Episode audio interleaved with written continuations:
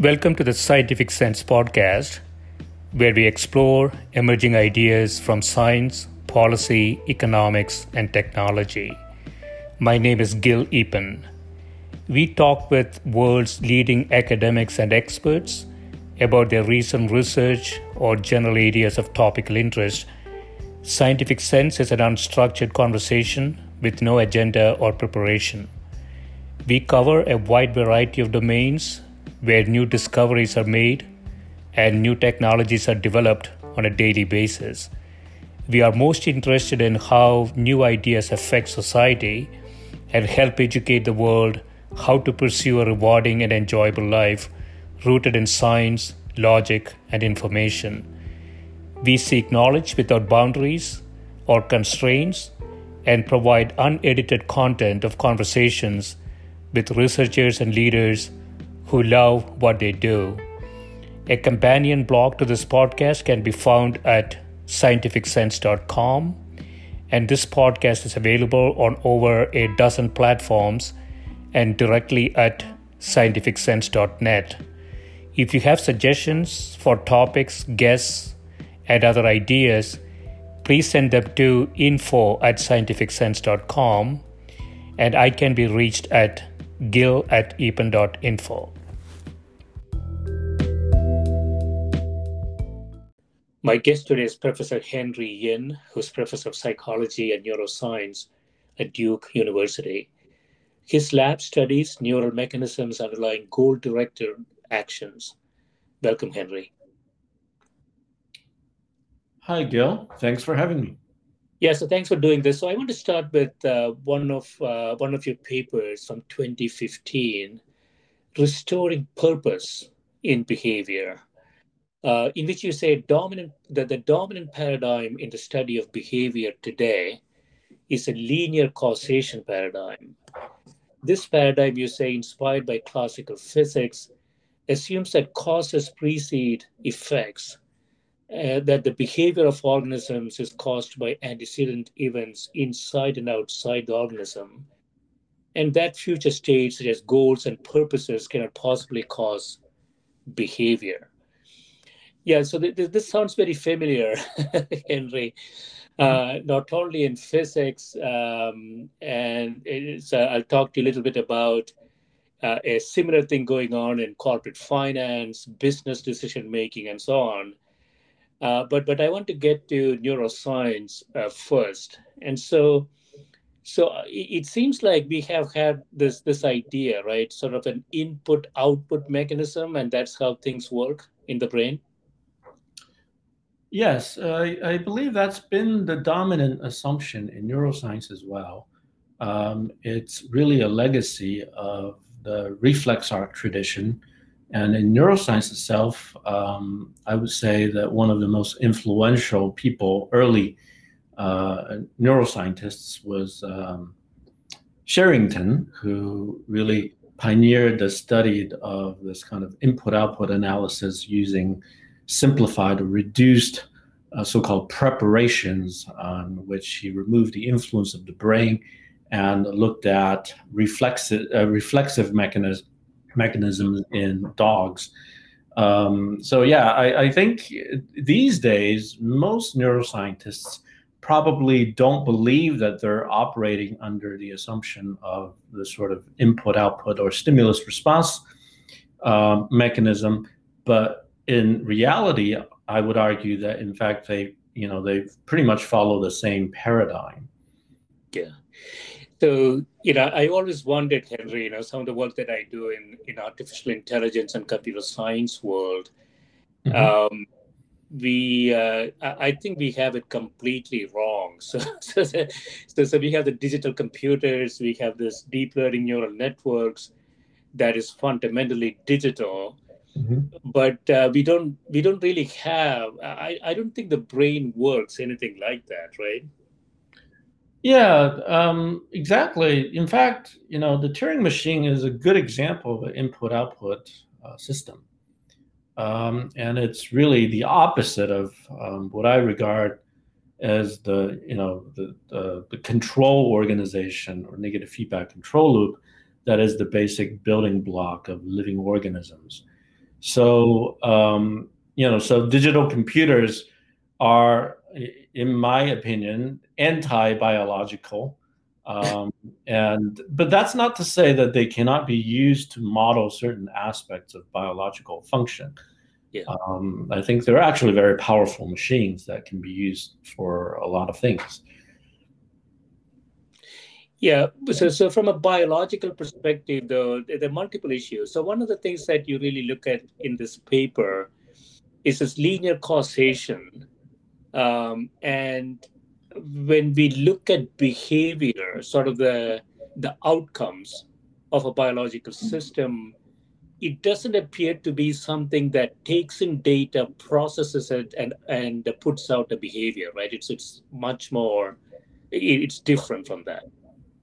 Yeah, exactly. I think the, the main problem is the verbal analysis is often misleading. And in this case, I think the the you know the system is operating um, according to what I would call circular causation, and there's nothing mysterious about that. It's really the emergent property of uh, simultaneous processes happening in the closed loop yeah. system where the you know you do have the input side the the afferent side which you know the the sensory input is producing effects on the output right? But at the same time the output is also affecting the input. And in this kind of system um, you can't describe the processes in a serial manner. So you can't just say for the other side to, to you know to to do things first, right? So they don't take turns, but in fact, you have uh, two systems equations that are essentially you know describing simultaneous processes. And with this kind of system, um, linear causation just breaks down.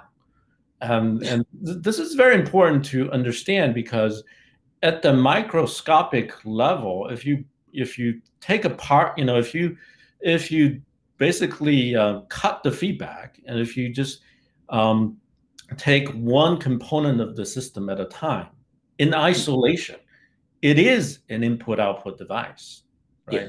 So the, the, the, the input output um, um, properties are really the same in this kind of isolated component. However, if you put it together and the whole system is working as a whole, you don't have this kind of linear causation mechanism anymore. In fact, it's replaced with new properties. In fact, these properties are uh, often uh, counterintuitive, I would argue. So I think that's essentially what's happening. But you know, verbal analysis is so misleading because people often say this is also the basis for the classic sort of reflex chain analysis, where you you, you know you have stimulus eliciting response, which in turn, you know, produces um, more stimulus, which, you know, so this would just go on stimulus, response, response, stimulus. And this is actually, you know, the basis for a lot of um, um, influential work in computer science as well, uh, yeah. in reinforcement learning, for right. example. Yeah, so you know the the engineering and physics bias um, I think has been, you know, it, it, sort of looks at optimization of um, simpler systems, right? So, you know, we can, we can observe inputs, we can observe outputs, and we say, let's optimize the heck out of that. Um, but what you're seeing is that when, when you look at a system that uses many, many components, they interact they simultaneously interact in some uh, in, in some cases. And it's not only that there is a feedback mechanism right? So it is not that the output is resulting in the outcome. The output is going back somewhere else to to create some inputs and it goes on like that. Yes and and um, you're absolutely right. Um, the I think the key here is um, emergent property, right? Um, yeah. And I think the classic uh, engineering or physics perspective is that, yeah, you take a simple system, you try to understand uh, everything about this kind of system. And if you're designing or building a system like this, you would basically try to optimize. Um, but I think in biological organisms, you're not really like that. Um, you, you, in other words, you're not taking the perspective of the creator, uh, you know, like a God's view uh, of things. Um, but instead, um, you know, of course, we have evolution. Uh, things are selected based on how how effective they are, right? So um, I, I, don't think the engineering perspective um, is helpful um, in understanding biological control systems. In fact, I think it's actually responsible for most of the misunderstanding that we have about how biological systems control using feedback. Uh, because, for example, in modern control theory, it's all about optimizing things. And it's really a, a, little different from classical control theory when, you know, things before the digital revolution, things were quite primitive and, and people had to use, had to rely on analog computing and very um, sort of, by modern standards, um, um, uh, low quality parts, low quality components, less reliable components. And they had to make these things work. Um, but in, in, a way, just by chance, real biological organisms because their components are not so reliable. I think that's the whole challenge. The challenge is to produce very reliable behavior using unreliable parts. Yeah. Yeah. So that's really interesting. So, uh, as you say, uh, digital computers are useful tools uh, to model certain things. But I think that the path that we went down is uh, is probably incorrect. That we, we take that tool and we say, you know, we could potentially model this complex organism that we carry, um, the, the brain, but but but there's really no reason to think that actually right? I mean so we have a tool. Nobody thinks we can you know take a slide rule and model the brain with that right? Uh, but we do believe now in many uh, many uh, instances that the digital computer uh, and there is a lot of work being done in quantum computing now. All of those things will ultimately model the brain. You can create a human brain with those things. And that, that seems completely incorrect, right? Yeah, I agree. I think, uh, you know, I think it's obviously incorrect, right? I think a good analogy would be, for example, we don't really understand uh, animal locomotion, but, you know, cars are actually much more powerful in a way, um, you know, as, as means of transportation. So we don't really ride horses anymore. Um, and because we have wheels, we have you know cars and automobiles and highways, and so in a way, that's much more powerful technology if you just want to go from point A to point B. Um, but that doesn't mean that just because we understand wheels, we understand how animals move, which is actually a much more difficult problem. You see, and uh, pretending that just because um, digital computers can compute using uh, you know um, sort of symbolic processing. Uh, you know, you can add or you can do um, complex mathematical calculations using digital computers, um, which humans can barely do. That doesn't mean that the the, the actual processing uh, processing that's um, um, required is um, similar at all, right?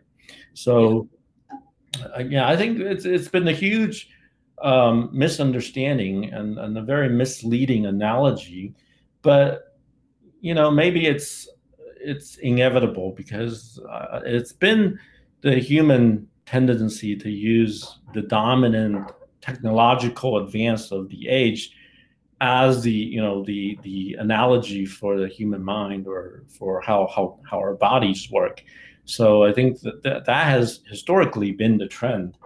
Uh, You know, people used to use the clock or some kind of hydraulic, you know, to describe yeah. biological processes, but now it's all about digital, um, digital computing, um, information processing, and and I would argue that these things have nothing to do with biology.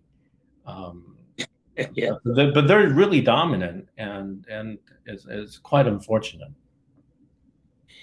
Yeah, um, Henry, as you know, there are a lot of people waiting for that singularity when that uh, machine is going to come out of the garage and behave like the human and do everything, uh, everything like the human. Uh, well, you know, I would argue that I'm, I'm not ruling out that possibility, but uh, yeah. you know, such machines will not use digital computing, um, yeah. in my opinion, or they will not rely on it. I mean, they could use it, you know, um, like uh, you know, of, of, course, like everybody uses a smartphone these days. It's very helpful, but that that doesn't that's not who we are, right? So, yeah. Uh, so, so you, you say here in the paper the chief difference between the behavior of the living behavior of living organisms and that of non-living things is the presence of control. So, what do you mean by that? Um, so, so I would define control as simply to um, to reach to keep a sensed variable um, at a certain value or to reach that value. Um, so uh, a very simple example is um, you know obviously body temperature. And, and, and we know that in the human body, it's homeostatic. Uh, we have sensors for temperature. And more importantly, we have, um, I believe, internal representations, innate settings for our body temperature. Um, and exactly how the temperature is controlled is currently unknown, but we have some clues.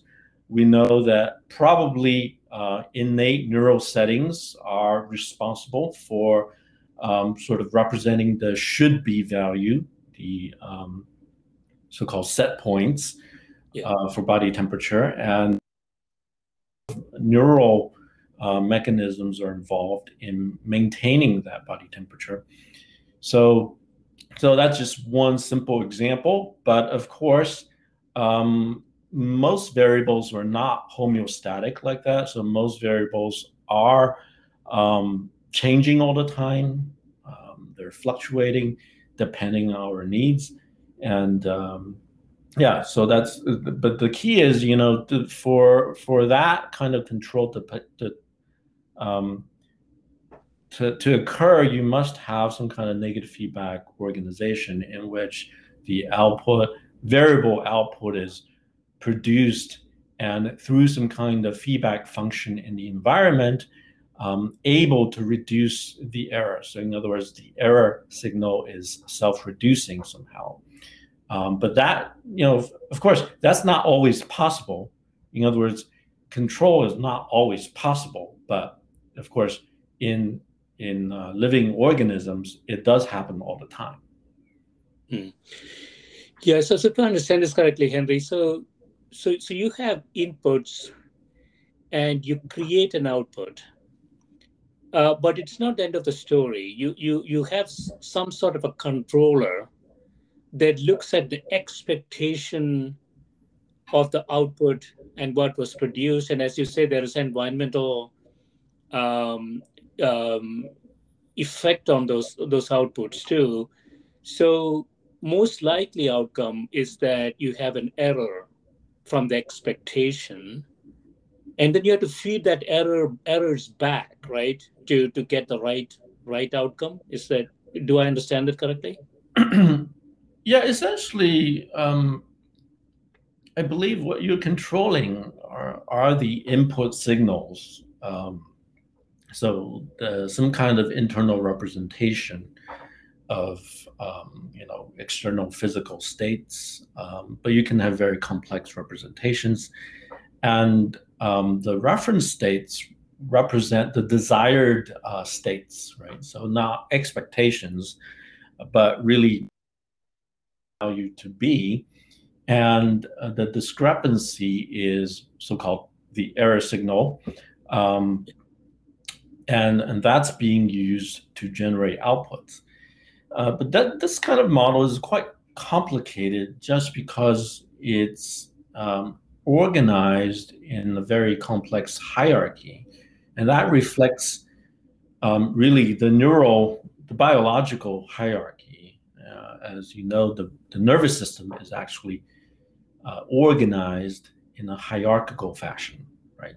So, um, so the key design feature here, which is actually quite different from what people see um, in engineering. So control engineers are not really familiar with this kind of design, um, even though they do have something similar. It's a hierarchy in which you have multiple levels. You have many levels. Um, each level um, really includes a number of parallel control systems. Okay. And the higher level controllers adjust the reference settings of lower controllers. So in control engineering, they do have something similar called you know cascade organization. In most cases, they have uh, probably two levels, but in the simplest living organism, you would have you know probably four levels or something like that. Um, and that that is required, absolutely required for even elementary behavior. Um, and uh, you know the, the the interesting feature of this is that, with the exception of the lowest level effectors, essentially all of the um, control hierarchy is really just the nervous system, yeah. without exception. So um, I would say that 99% of the control that is achieved in any biological organism is achieved by the nervous system. it, it, it, still sounds it still sounds mathematical though, uh, Henry. So you know, it at least sounds like we can model it uh, you know, clearly you have a lot of different levels there. You have um, sort of a closed loop system. You have you know multiple uh, multiple things in that hierarchy, but it all sounds sort of mathematically modelable. Is that the case? Yes, yes, it is. Um, in fact, not only can you just model it, we can model, we can build something like that. Um, I think the thing to remember about this kind of hierarchy is um, you cannot use conventional engineering methods to understand it analytically. Um, so you have to rely on modeling and simulations. Uh, you just it's just too complex to predict based on the properties of the parts. Um, so in order to understand what's going to happen, you actually have to um, have a good simulation or just build the system. Um, and this is something that we have tried to do. And um, so I'm happy to say that the system, the kind of organization that you know I just described, does work in reality. And um, so it is uh, why I would call it a working model. and, and and that's very important, right? To me, you, you, don't really understand a system well unless you can model it. Um, and we're not talking about just mathematical modeling because, in a way, the math is too complex.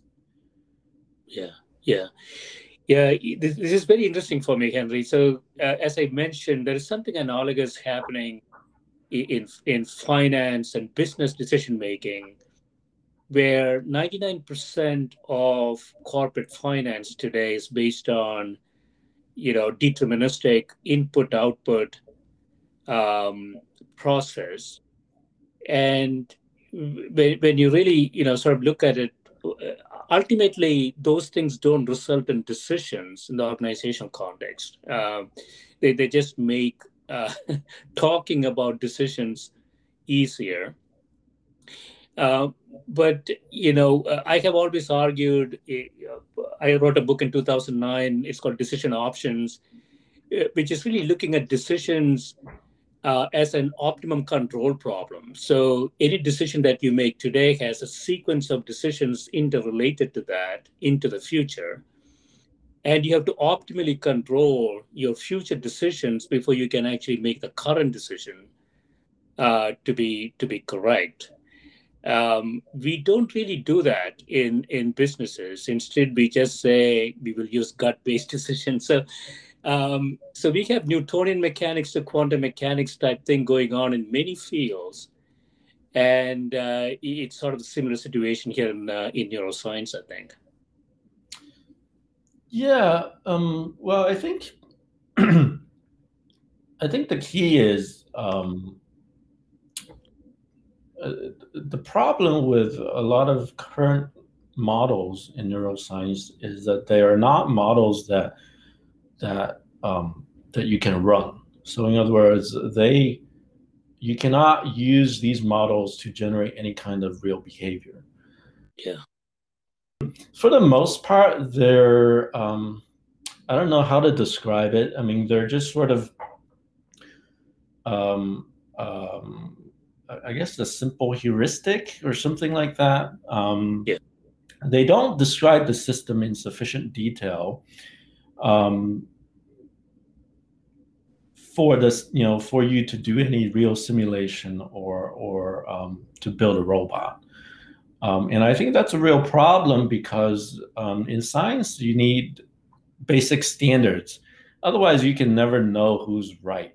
Um, so I think in this case, um, you know, I, I think our model could be wrong, but at least we can run it, right? So you can say, well, if if you have a better model, then it, your model should be able to um, to produce better behavior, behavior that's more similar, right? So, so I think that's that's a very important point, and and traditional models really don't do that, um, and, and I, I think that's one of the reasons for the current sort of crisis in neuroscience because there are many models, so there are many theories, but for the most part, you know, they're not they're not detailed enough to make real predictions, um, and they can't, you know, you can't run them. Yeah, I mean, the beauty of what you're doing uh, is that so so ultimately you can test this, right? So if you if you say you have a, a different way to model this, uh, you you would be able to predict the behavior of a system and you can test it uh, and you can refine it. And so in that sense i don't know if i if i understand this correctly henry you know is it sort of the the status quo inertia the status quo uh, sort of um, i don't know what the right term is but this is how we have always done it and hence it should be true idea that is that is holding us back. Uh, are you talking about the current practice? Um, yeah, in neuroscience, and so you know, obviously neuroscience is spilling over into artificial intelligence and all of that, and all of them are moving in the direction that, as you say, is it's not really usable uh, from from uh, you cannot really run them. You cannot re- really make any robust predictions from them. But right. Uh, and, and I think yeah, I agree. But, the problem is, you know, historically, of course, neuroscience started with the study of behavior. So at the systems level, uh, in the beginning was based on you know clinical observations, what happens after brain damage, right? So if you damage this part of the brain, this happens. So you, you would look at these symptoms to um, infer uh, what the function of various brain parts would be. And um, what happened was that the, you know this kind of approach ultimately was not very successful. It led to a lot of debate, but no real consensus. And um, and when you try to do lesions experimentally in animals, you have the same problem because the effects are very um, complex, uh, variable. And so in a way, people never had too much success with these approaches, um, even though they've been um, they've been practicing it for centuries, right?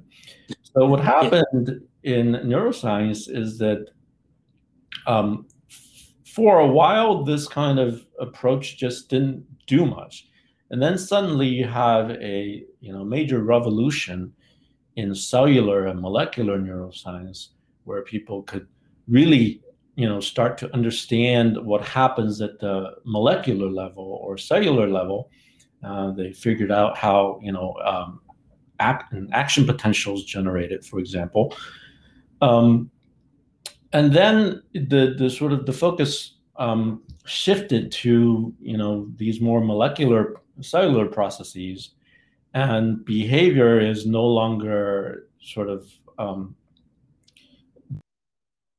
topic, right? So for a while that was the case, and um, and, and I think the problem with the the, the field of uh, systems and behavioral neuroscience, which is uh, once again becoming popular today, is really this lack of standards, um, because everything is is really just kind of recycled old ideas, and um, what's worse you can't really um, determine who's correct because there's no you know uh, standard by which any kind of hypothesis can be measured. You know you're, you're, it's unclear how some of these ideas can be falsified for example um, because they're not real models right? Um, and i think the, the you know the most important problem is to um, generate models that are sufficiently detailed um, so that they can actually be testable. Yeah, yeah. There is also, Henry, if I understand this correctly, there's an issue between uh, predicting outcomes of a system and the mechanics of that system. So, so we have gotten better and better from an engineering and physics perspective to really understand the mechanics. And if I understand you correctly, what you're saying is that the mechanics is is an engineering, mathematical, physics problem, but it doesn't really do anything to system systems behavior. You know, so in some sense, we forgot that's important. Well, I, I think um, part of the problem is that if you, excuse me, if you analyze any complex biological system, um, and if you really wanted to just zoom in and understand all the, you know, little parts, um, it gets very overwhelming. And um, in fact, I don't think you can really understand uh, how the system behaves based on such microscopic analysis of you know um, cellular and molecular mechanisms. Yeah.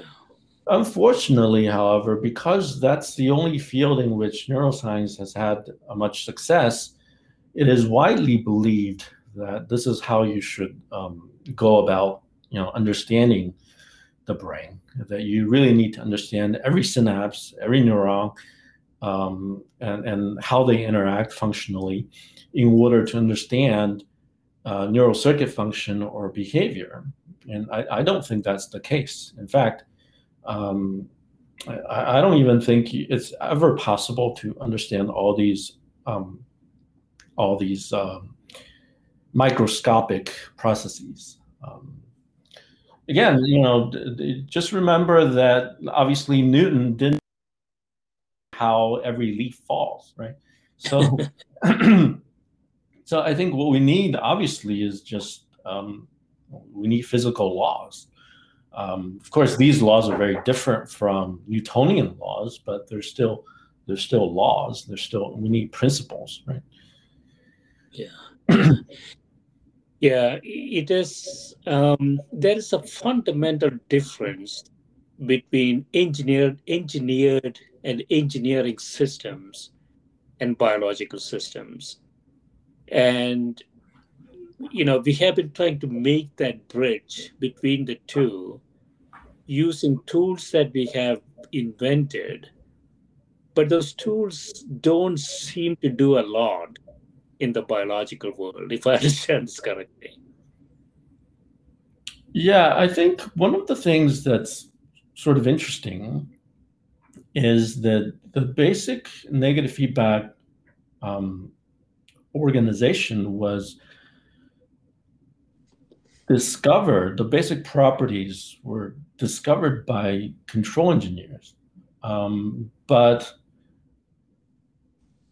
at the same time, they were also the first ones to misunderstand these properties. Um, and I think interesting to me because I believe the engineers had a very different perspective. Their goal is to design a system that they can use. And um, their goal is to basically inject some signal and make the system behave as they desire. Um, but they um, never think about the possibility that, that that a particular system could be autonomous. And, yeah. and, and, I think that's uh, a major difference because they're just really worried about how to make the parts more reliable, how to make the system behave uh, more um, closely to what they want, right? Yeah. And and uh, I think that kind of mentality, that kind of expectation, is responsible for um, some of the problems in engineering. I would argue that you can improve engineering, right? Um, but traditional engineering is certainly, um, uh, yeah, I, I, think it's certainly biased, um, as you mentioned earlier. Yeah, yeah. Um, we'll take a quick break, uh, Henry. When we come back, we'll talk about your recent paper. Sure. Of creating a robot. Yeah. Okay.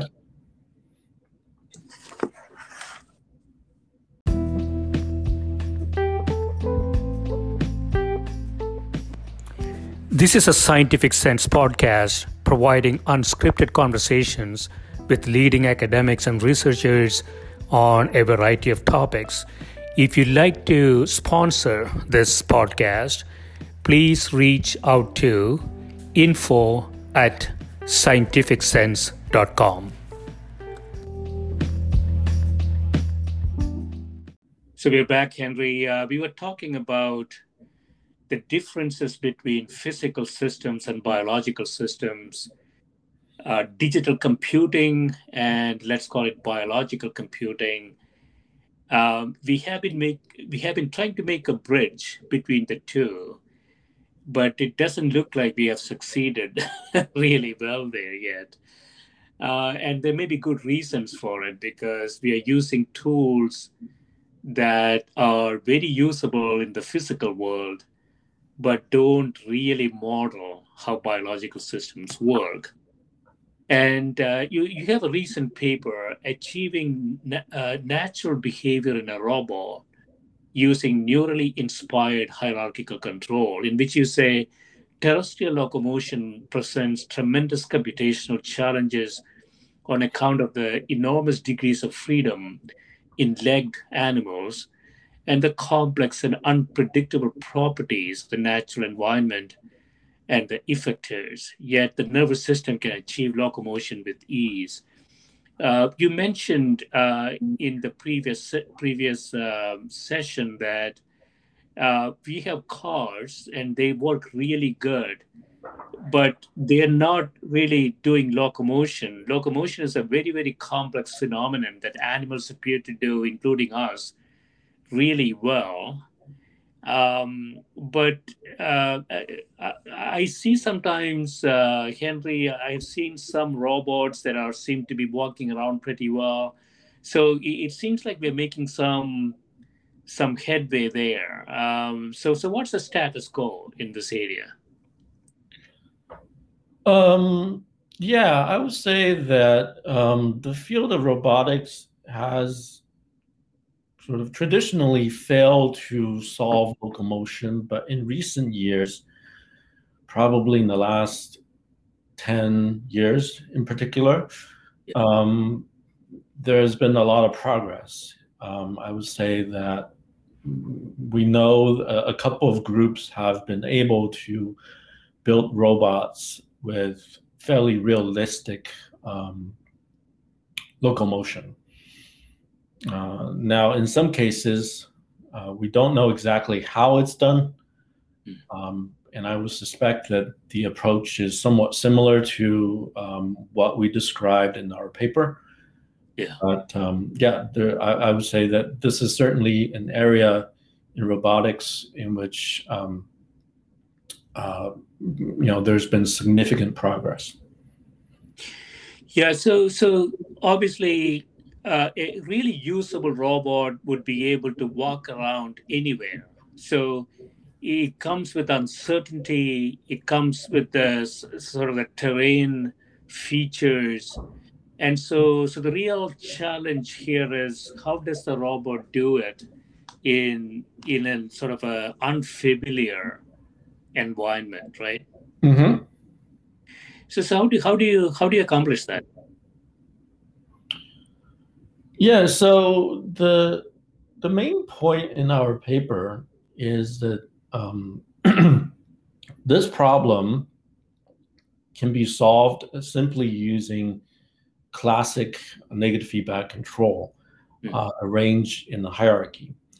And uh, this this kind of approach is, I believe, very different from the standard approach.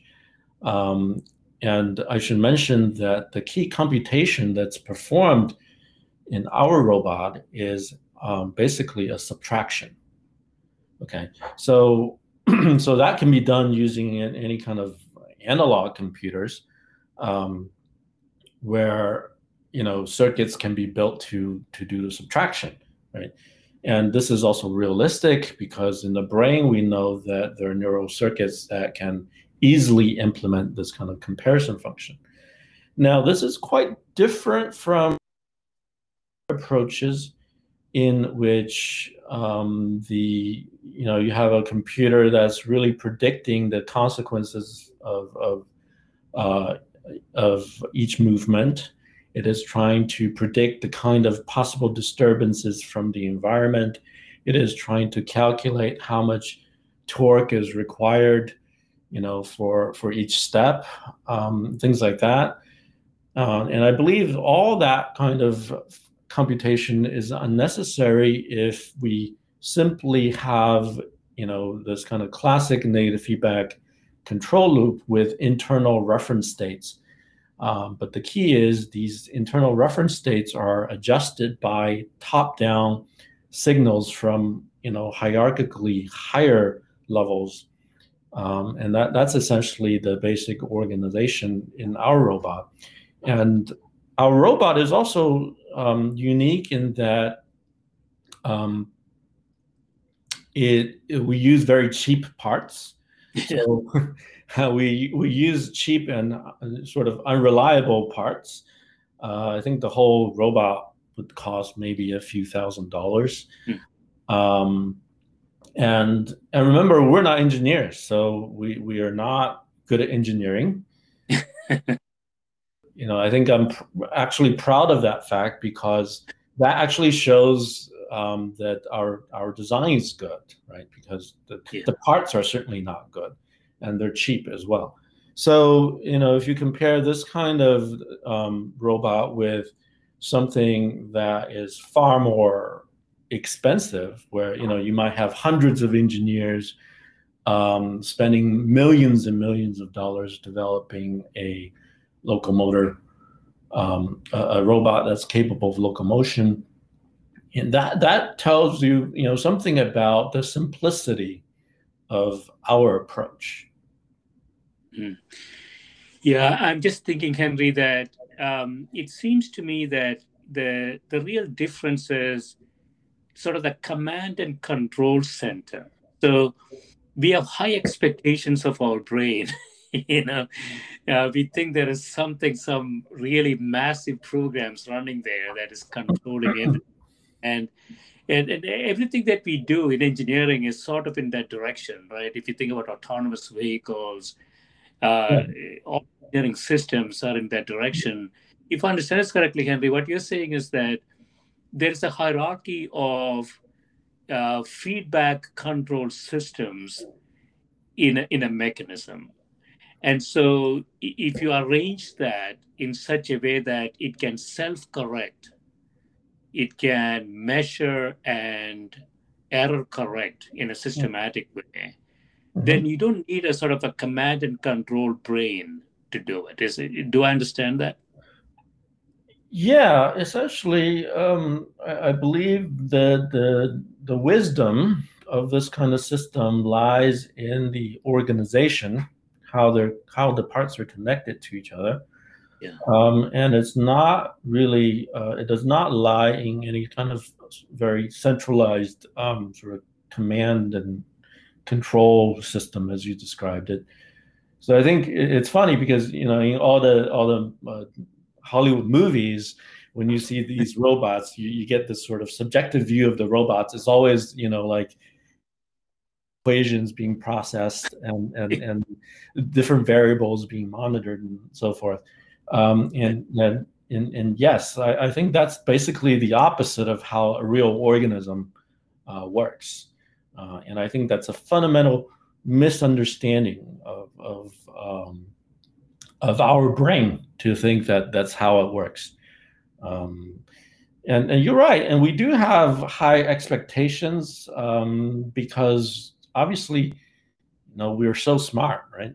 But I think, but I think, I think the real intelligence is uh, is the in biology is really based on using extremely simple and well conserved mechanisms that you know we share with flies, with insects, even, yeah. um, and uh, using these basic parts to do um, great things. And uh, and the whole whole game is really just um, hierarchical organization, I believe, you know, properly organized. Yeah. and the energy consumption is another tantalizing um, clue why we are on the wrong track, right? Um, Absolutely.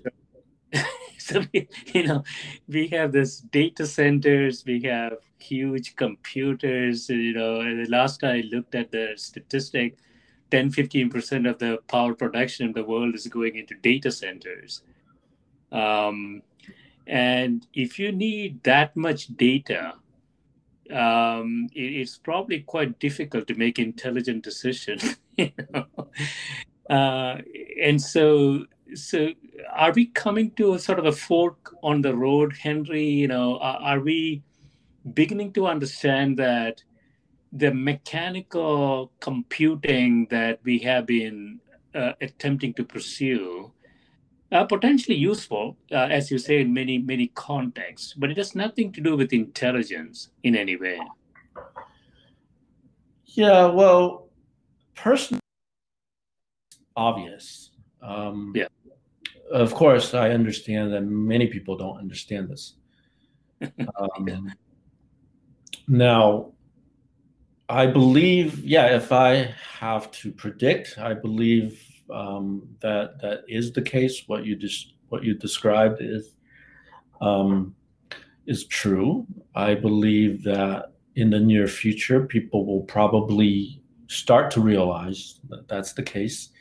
Um, in a way, because you know, computational power is there's going to be some kind of asymptote, right? So yeah. um, it's been growing and uh, um, and and certain things rely on computational power and, and of course energy consumption. Um, and, but but I think um, is a very important constraint here. And so the yeah. next time people try to like compare, you know, a human Go player with some kind of computer program, you always have to consider uh, energy consumption, you, I think yeah. it would it would only be fair if you equate the energy consumption. Um, yeah. So um, 2000 calories, about 20% uh, consumed by the brain. So we are we are doing all this stuff with 400 calories a day. Yeah, isn't that amazing? Um, yeah, and and and of course, it, it's important to understand also that and, and, and energy is is perhaps the biggest problem in biology, right? That's yeah. what living organisms need. Um, so, how to acquire and also conserve energy. Uh, that, that's a very important constraint in biology, which um, people have often neglected. Yeah, so that, that's interesting, Henry. So perhaps um, we didn't really put energy as a constraint on design or engineering design. Uh, because you have abundant because you know, energy uh, available.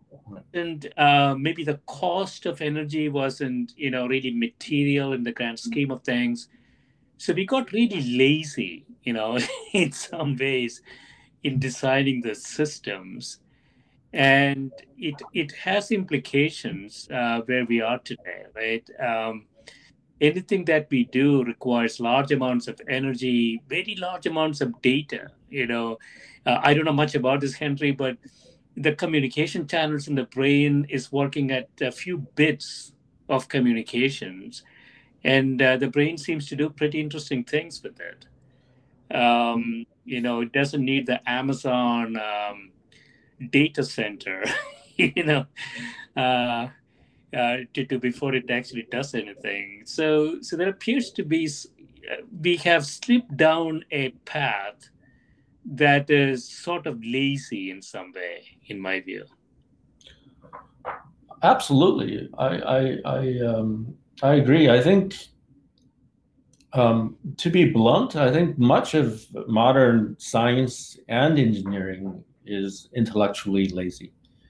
Um, it's intellectually lazy because there is a very good foundation from yeah. you know previous work. A lot of it from the 19th century, right? Um, yeah. And um, so people are just sort of relying on you know more computational power, um, and and there's not much original thinking uh, going on, um, unfortunately. So so that's why we are having all these problems. But you know, I'm hoping that people will eventually realize, um, as as you described it, um, you know, the, these these current models are not at all similar to living organisms, right? So yeah. we need a very different approach, and that's what we've been arguing in our papers. Yeah, uh, I'm going to get in trouble by, for saying this, Henry, but um, you know, I I, uh, I, think you know, sort of paper and pencil innovation is gone. Now we need a, a large hadron collider, you know, uh, before we can innovate anything. Um, so, so we need machines that cost tens of billions of dollars before we can think, uh, and, and that's a problematic path, I think. Well, I, I often use the sort of the Hollywood um, analogy here because if you look at you know uh, um, movies today, you know you have all these summer blockbuster movies, and it's the same issue because you, you know you just have hundreds of uh, highly qualified professionals working on these movies, and it, it usually it would cost you know uh, 200 million dollars to to to produce one movie. But the basic uh, you know intellectual content is almost zero. Um, and and this is modern science in, in many ways um, because people are relying on special effects. People are relying on production value Um, they're not relying on uh, something like a, a, plot, you know, a story. Um, and that's very unfortunate. But but you know, I, I, think obviously human beings can do better. But unfortunately, I think it's just the the, the fact that we've been um, you know in, in science and engineering there's such a good foundation that people have really relied on past practices and, and yeah. instead of innovating. right, right. So, so in conclusion, Henry, so um, I know that you think a lot about these things. Um, as we discussed, uh, there appears to be different directions in terms of understanding the brain or applying uh, ideas uh, from the brain. So, where, where do you think, if you if you sort of look forward five to ten years, where do you think we'll end up? Um, you know, there's a lot of advances in artificial intelligence, as they say, uh, but it is fundamentally mechanistic uh, from my perspective. So I see sort of a, a cap on that. Uh, I am clearly biased about this, but um, that is so. So where do you think it's going to go in five to ten years? Um, so I don't really have a problem with um, things being uh, what you call mechanistic. I'm not sure exactly what that means, but um, but uh, uh, you know, obviously, you, you, you don't agree with uh, some of the popular approaches out there, and yeah. I feel the same way. Um, yeah. The, it's hard to predict, right? Um, I would say that um, given our own work, I would say that within five to 10 years, we should be able to build uh, a fairly intelligent robot. Um, what will be interesting is that the basic model is, is um, and does not require uh, significant computation. Um, so, yeah. is that going to be at all similar to a human being? I don't know. I doubt it, but I think it will show the the um, the feasibility of a very different approach um, to studying living organisms and, and and the brain. So, you know, that's my hope uh, that's all I can predict because you know that's something that we are working on now. Yeah.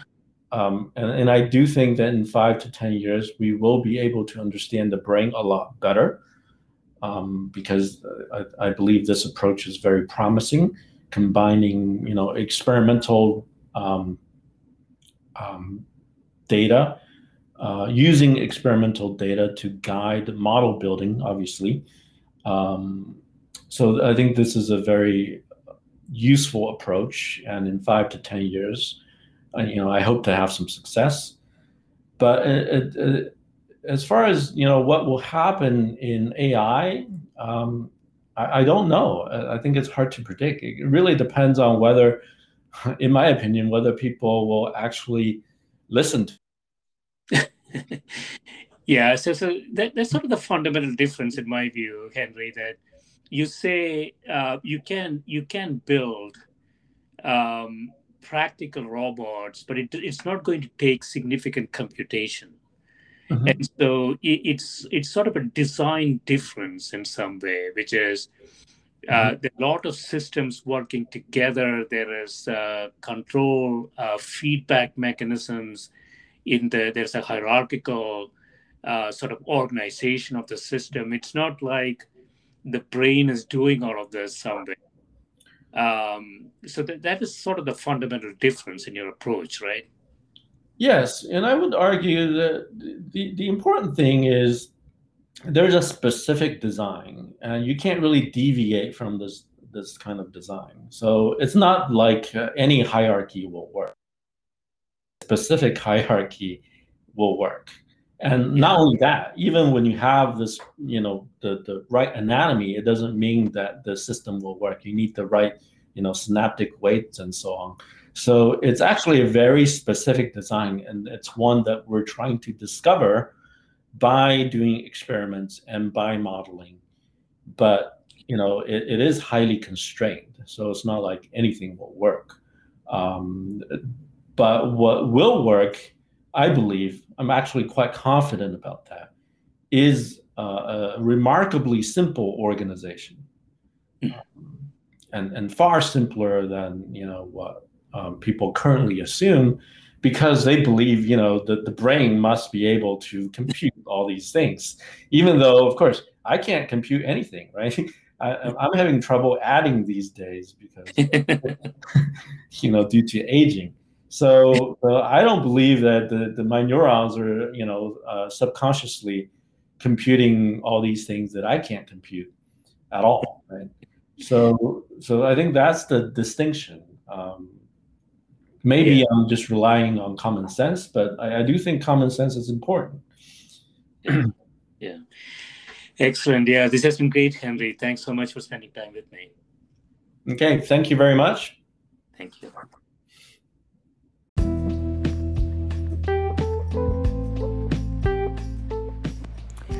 This is a Scientific Sense podcast providing unscripted conversations with leading academics and researchers on a variety of topics.